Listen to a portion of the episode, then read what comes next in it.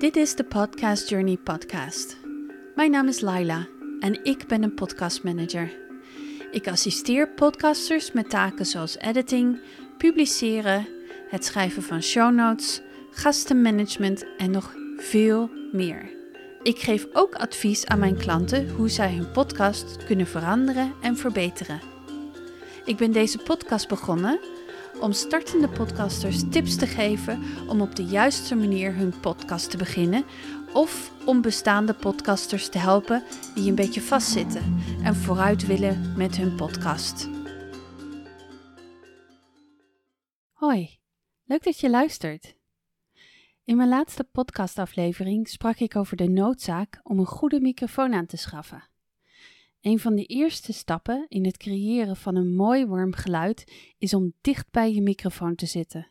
Ongemakkelijk dichtbij. Je mond moet ongeveer 7 centimeter zijn van de microfoon. Het liefst dat je kin rust op het popfilter. Probeer het maar eens uit.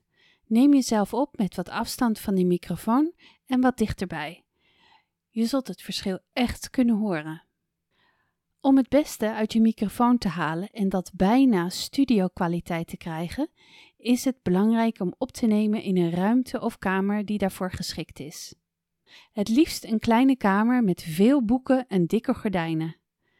De boeken en gordijnen en andere spelletjes absorberen het geluid in plaats van het afstoten, waardoor echo's gecreëerd kunnen worden. Dus een lekker gezellig kamertje met veel spullen is het beste of een kamer waar je een gedeelte van kunt afsluiten met dikke gordijnen. Maar wat als je dat niet hebt? Nou, er zijn gelukkig manieren om hier omheen te werken. Ik zei al dat dikke gordijnen geluid absorberen. Dat doen dekens dus ook. Je moet even teruggaan naar je jeugd. Weet je nog dat je een tent of een hut maakte van dekens?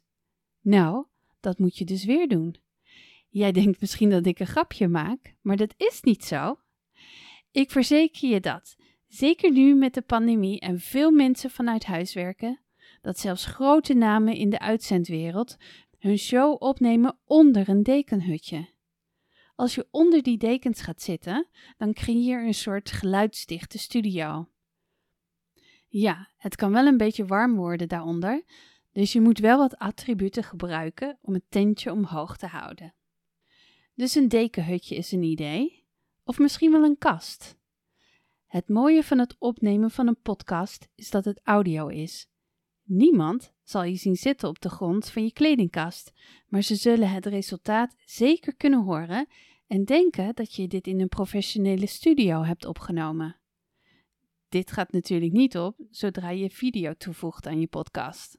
Hoe je ook opneemt, in een kleine kamer, met boeken en gordijnen, een dekentent of kledingkast zorgen in ieder geval voor dat je comfortabel bent. Wanneer jij comfortabel en ontspannen bent, is dat te horen in je stem. Probeer wat ruimtes en kamers uit. Doe wat oefenopnames en kijk wat het beste klinkt. Je wil je luisteraars je podcast naar binnen trekken. Je wil dat ze aan je lippen hangen. En de enige manier om dat te doen, naast toffe content natuurlijk, is dat mooie warme geluid zonder irritante achtergrondgeluiden.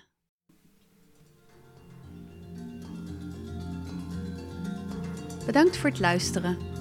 Ik hoop dat je het leuk en leerzaam vond. Als je geïnteresseerd bent om met mij samen te werken, om een podcast te beginnen, of om je bestaande podcast uit te breiden en te verbeteren, stuur me dan een berichtje op thepodcastjourney.com ik zou het super leuk vinden om je te helpen.